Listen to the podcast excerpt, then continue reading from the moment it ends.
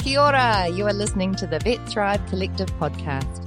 My name is Megan Alderson, and I'm a wellbeing advocate for the veterinary profession and everybody within it. Join me on a global journey finding a collective of well-being innovators and thought leaders sowing seeds of change to bring our industry into a place where we can be happy, healthy, flourish and thrive. Welcome to episode two of Vet Thrive Collective podcast, where we'll be shooting the breeze with fellow veterinarian and veterinary health and wellness educator, Sonja Olson. She is energetically and compassionately contributing to the well-being of our amazing global community. She's just published a new book called Creating Wellbeing and Building Resilience in the Veterinary Profession, A Call to Life. And she is sharing her heart-storming wellness, her aim, like our Vet Thrive program, is to help veterinary professionals on their mission to support animal health care around the world. With 20 years in emergency medicine, Sonja talks the talk and walks the walk. Please meet Dr. Sonja Olson. So, tell me a little bit about yourself. I am so excited to meet somebody. I think when I read your introduction to your book, I'm like, is she my sister? so, from the other side of the world. But tell me all about yourself. Yeah, sister from another mister. So we are yeah. absolutely cut from the same cloth, you and I would say that that is really the beautiful thing, isn't it? That we're finding each other and our allies in change faster through one another. So I am a long term emergency doctor times 20 something years, a veterinarian for 25 plus years ish. And like many, it's been a wild and woolly journey of many different hats worn, much learning, much growth and an opportunity for me to discern who am I in this veterinary profession and who do I want to be for myself and for our larger community. So I think that's really what I'm looking forward to having our conversation be about today. That's right. And I'm always really fascinated to what makes a veterinary professional. I know you will oftentimes get asked that question. What made you decide to have a mm. career in the veterinary field? Was it your family were veterinarians or the animals that you worked with earlier on in your life? I think that's a great question. And I think for some, it was definitely something they felt called to at an early age. For others, it was something they discovered along the way through their lives in a pivot point. I think that it's really quite cool that my great grandfather was a dairy vet. Maybe it's in my blood. yeah, I think so. Yeah, and I was raised, especially on my maternal side, around people who loved all animals great and small, whether it was furry, feathered, scaled, horses and chickens and ferrets and ducks, oh my, and dogs and cats thrown in for good measure. But there was a lot of efforts on their part to make sure that I grew up understanding that all creatures matter, that compassion for all matters. And particularly, my grandmother was very much a rescuer of critters. Right, yeah. so I think that matters. But definitely from mm-hmm. a young age, I apparently walked up to my mother, I think age four, hands on hips, and announced I was going to be an animal doctor and walked away. And I think that speaks to what we call our whakapapa in New Zealand. That is as, it's our ancestry and where we came from and why we mm. have that calling to actually look after the animals of the planet. And I think a lot of us have this story. It's ancestral, it is generational, and we have a deep, I guess, love of animals and making change in their lives or the people that love them. And as I said, tell me a little bit. We're diversifying here, but also you have a New Zealand connection. We can just dive into that. I know you're an instructor. I do. Oh, Les yeah. Mills. Yes. I, gosh, that is like the other side of Sonja. So you have the veterinary side of Sonja. I guess how many different sides? I think we should maybe say that there's facets because there's many facets. So there is the Les Mills instructor, Sonja, which has been just an amazing journey. What an, a community, an international community. 20 plus years as an instructor and I just love the culture. I love the community. I love the integrity of the program and what they have done to really heighten awareness and bring community to living your healthiest life. And all bodies matter. And I love that mindset. So, yay and, for Les Mills. And we're all going to say we could bring that into the veterinary community. So that yes. very philosophy is something mm-hmm. probably we'll talk about your why now. That maybe that's something to do with your founding philosophy of why you have become a well-being advocate. You're going to make change in this industry, mm. and you've put your heart and soul into doing that. So tell me a little bit about that why.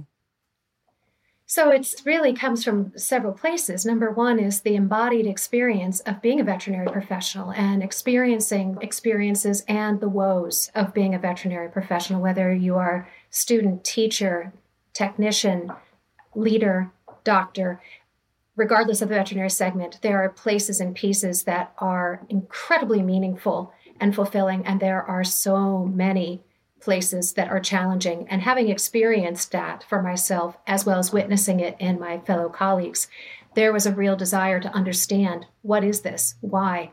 How can we do this better? And so that there is a sustainable path forward for really great quality work and beautiful medicine, yes, but also how do we thrive as individuals and as community? Putting that together, yeah, I think so, Megan. With it, when it comes to like my Les Mills mindset of being an instructor and really welcoming all bodies into the room, all levels of fitness, and we're on this journey together of fun and of challenge and of sweat and of sometimes tears, a lot of laughter. But it was really an experience to bring community together and for me to see myself as a coach and somebody who could bring wellness. That was something I had not anticipated finding a home for in veterinary medicine. But lo and behold, yes, I have. After those 25 years of being, or 20 years as an emergency veterinarian, mm. which is no small task, how did that transition occur? Where you said it is going to be well-being advocacy that I'm now stepping into? Well, I'd love for it to say that it was an easy switcheroo, but that's just not so. When we take on mm. something that is unknown, it takes a heap of courage, it takes a lot of community, and a lot of faith, quite truthfully, that you have to trust your instincts and your heart to know that something else is okay.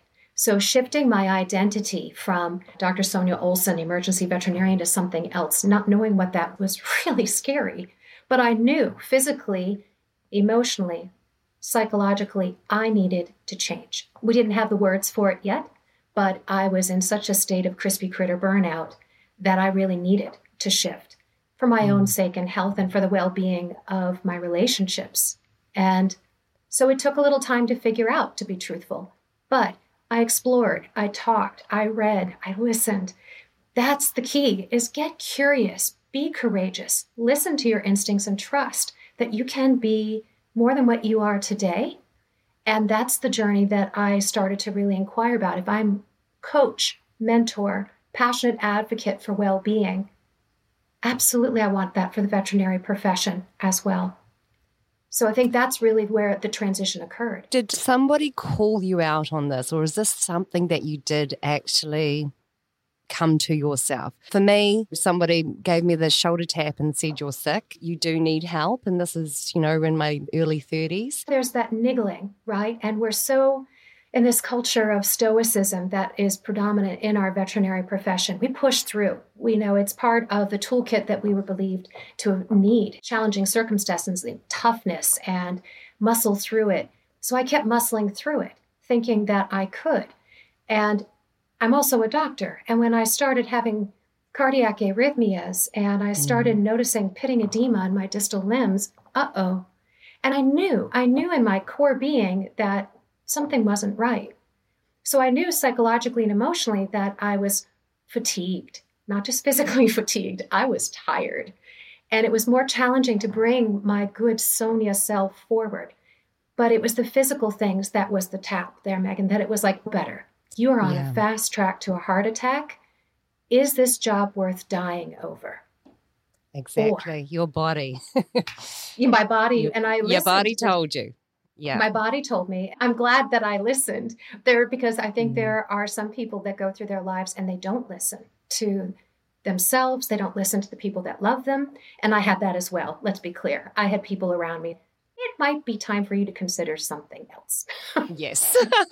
we all have mentors and coaches in our lives just mm. to keep us on the straight and narrow. And I think finding them early is definitely key. Mm. So, what happened then? Let's talk about your being an author. So, yeah, there's, this is the changes that we go through. Their well being in veterinary medicine is young. And so, as I was coming mm. to the place of moving from the clinical floor to other, I really had a very difficult time explaining and advocating and, oh gosh, justifying. I hate that word, but what is the quote unquote ROI of well being initiatives for our veterinary professionals? The listening was not yet there for the larger community, particularly if they weren't the ones experiencing what we were experiencing in the hospitals. Wow. So it took time. I had to work through a transition role as I continue to be a squeaky wheel and to educate myself and wait for circumstances to shift and change, which they did. So I am now in a space where I'm with the same company. I just stuck to it and waited for them to listen and for the right people to join. We have veterinary social workers now as part of our team, which is an incredibly unique opportunity for us. It's one that I hope we see more and more in our veterinary spaces. But this experience of leading up to this, currently being with this team, I found my voice. And I think that's really, again, what gave me courage to show up and say, there's other ways to approach this conversation. Let's raise awareness. Let's build some skills and practices to fortify us, and let's build community and celebrate who we are and what we do. And that's why I wrote the book that I did that just published in March of this year. Yay. Yes, creating well-being and building resilience in the veterinary profession. And I love this, a call to life. And for a long time, I think my life was not great as a veterinary professional. I still love my career. I still did my job very well, but I guess my holistic life or the pillars of my life were falling around me physically, mentally, emotionally, and also spiritually. I hadn't even gone down that track. So I think your book is, I think, maybe the first of its kind. Um, we've got a few out there that are around more like positive psychology, looking into the veterinary profession and our health stats. But this one's more a journey from vet school, what to expect, the history of the veterinary profession, and then taking you through personal toolkits, lots of stories from all over the world, well-being advocates and others. So tell me a bit more about how that all came to be. It evolved. I originally had the notion that what I wanted more than anything was to decrease unnecessary suffering. That was the mission. By raising awareness, building community and knowledge, we can find our way forward individually and collectively, and we can do better. There's so many places in our veterinary profession that are chronic dysfunctions, chronic inefficiencies, and hello, pandemic. so yeah. all a little bit of fuel, woo, just slammed right to the forefront, didn't they? So interestingly, I had begun the journey in 2018 and 2019 with conversations, exploring what I thought this could be. And really, what happened, which was so interesting, is that I really wanted this to be the story of us, not just my story, but I am simply the conduit of a lived experience and then gathering information from our human medicine sectors. What do we already know from caregivers? How do we translate that to veterinary medicine? And then look at us. What's our history? What are the unique challenges in veterinary medicine? And then let's reframe this. It's not burnout as an inevitable terminus. What if we lived in such a way that we were thriving, as you say, in all the pillars of our lives? And that we also recognize that we can have a life full of meaning our ikigai. And one of my favorite 10 point Scrabble words, or maybe it's a 50 pointer, is eudaimonia, which is That's your, E word. I love it. It's my E word, which is leaning into the meaning of your work, the thing that you are called to do. Mm. As you were pointing out at the beginning of our conversation, what is your destiny? What were you put on this earth to do? And I love that conversation. And yes, I just wove in stories and wise words from colleagues all over the world. And I really do hope that it speaks to people wherever they are and calls them forward and says, You belong here. You can stay here if it still feels right. And if it's not this, get curious, get courageous, stay in the game, stay in the conversation, find your tribe, but stay in the conversation because everybody has something to contribute. I know it. And I feel that that's the magic of this book. I likened it to when I used to go out. I was a first year graduate, a mixed practice veterinary, and we had the Merck's book in my VW love box because I never knew I was going to walk into a farm and I'd pop out the car to get something and then quickly flick to the right page and just see what I was supposed to be doing to that cow that had something gruesome happening to it. And it was a bit like that. I feel this book is more something that every a veterinary professional should have on their shelf just so that they can dive into it and say, okay, I'm feeling like this today. I'm just going to read a wee section about this, or I'm going to connect to that page where I read this happen to somebody else. You've got a lot of evidence based medicine in there. It was it was really something that I could see every practitioner really and research that shows where we're at as a profession, how we can move forward, popping on that shelf so they can deep dive into it or just just know it's there when they need it. And I'm very intentionally that? included data because, by the way, we are a little bit of a data driven community, aren't we? So mm-hmm. I knew that there might be some skeptics out there, and it's okay to be skeptical. I'm not an expert, I'm not the guru. I want you to figure out for yourself what works. And what is also really fantastic is that the research that is veterinary centric is growing. That's an awesome phenomenon. Combined with also, how do we take these understandings and apply them and bring them into action? That's what's happening now. So, there may or may not be a second book in the works of the how. and it was something I had in mind all the way through it that I would want this to be the what. And then the next effort would be the how. Again, bringing wise voices from colleagues into that space to say a bit more about how do we create psychological safety? How do we invite a culture of belonging and of equanimity? That's your E word. And how do we continue to take care of ourselves? The toolbox can grow, and the more that we learn, the more that we have research to prove, because it's not just in vet med that we're learning these things. For example, mindfulness practices, there's ongoing research and data to show that these practices matter and they can fortify us. So, yes, I think that that's exactly right. Where you find your way into this book and others, not just mine, but maybe there's some terms, there's maybe some groups, there's a lot of resource sharing in the book as well. So, I hope that it might just say, What's that word? or What's that community about? And it calls people forward. I love that. And I think um, we've got many obstacles yet to mm. address. Who do you think is the most precarious people in our profession to date? And also, what is the obstacle for us who are talking about well-being and advocacy and actually looking at the individual as well as the organization? Where do you see that sitting? So that's who are the people that are most precarious and what is the obstacle to getting to them? and just saying like this work needs to happen. I do worry very much about our most recent graduates, but I also yeah. worry about those that are remote in rural environments or in practices where they're the solo practitioner or they're in a smaller group, whatever that may be.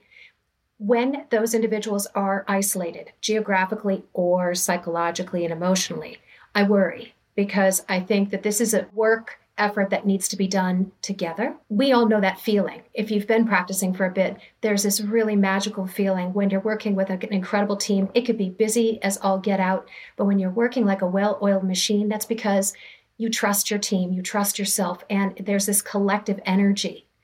That is what we need to beget. We're around mental health, around physical health, so that we can, as a collective, run like a well oiled machine as busy as the practices get, that we are together able to meet the challenge. So that's really the thing is the, what are those means that help us connect to one another, allow us to admit that we need to be in community, that we don't have to go it alone. So finding each other, building the resources, building the efficiencies, and there's still work to be done around the raising of consciousness for our leadership and our organizations to see that there's value in investing in their people, that there is profit to be had if you invest in your people. So instead of ROI, I have heard recently the VOI, value of investment, rather than it being a return on investment. Value your people. And so that they can grow the profession and move it to the direction that it needs to go in order for us to have a viable community, period. And absolutely right. The world needs veterinarians. We've got a shortage of veterinary professionals across the world. And this is what this podcast is all about is really to, as you said, we're joining a collective, a community to have a voice to that, to let you know that you're not alone. There's Sonja and I talking from other ends of the planet just to say, look, like there's people out there like us who are championing the way forward. We are getting together, but you're coming on this journey whether you like it or not. so, listening to a podcast about someone so fabulous like Sonja is just going to be just the start. Let's have a talk about what sort of book really influenced you to actually take this jump and say, I'm going to make a difference? I'm personally going to share my story, which is very courageous. It's not easy for us to get out there and say, I've had burnout or I've had a poor mental health in the mm. past. Mm. What really inspired you to actually say, I'm going to do this? Where did it come from? Where did that soul writing begin? There's a fairly long list of books because I'm an avid reader, but I will I will narrow it down. I gave it some thought before we began Good. our discussion today to a few that I would really love to bring up. I know it may seem that people bring her up again and again, but there's a reason for it. Brene Brown is a powerhouse of calling you forward. And mm. I love Dare to Lead because what she is saying is get in the arena if you're sitting up in the cheap seats and you're judging and you've got heaps of opinions, that's nice. But until you get in the arena and you start actually doing the work. That's where change happens. And so get in the arena. Get in there. It matters. That is where change is going to happen for yourself and for the world. So get in the conversation. So, really, genuinely, just about any one of Brene Brown's books, including her new one, Atlas of the Heart, beautiful conversations Lovely. to call you forward. Yeah. There's mm. another one that I would love to share because I think that most people wouldn't know her. She's just one of these writers that's a poet. She's so articulate. It's Jacqueline Novogratz, and the book is Manifesto for a Moral Revolution. What is beautiful about this is the journey of her own life and what, the way that she found ways to bring people from all sorts of communities forward with resources to bring solutions to hard problems, deeply complex problems. This is the journey of the book that she has shared now around the world. This is many editions of this, but I would just say this is bigger than just where you are. This is bigger than the country that you're in. This is a global conversation. And again, it's what are you on this planet to do for this dash of life that we are on? What are you called to do? So, are you going to get in the arena? Are you going to listen to your instincts and your heart?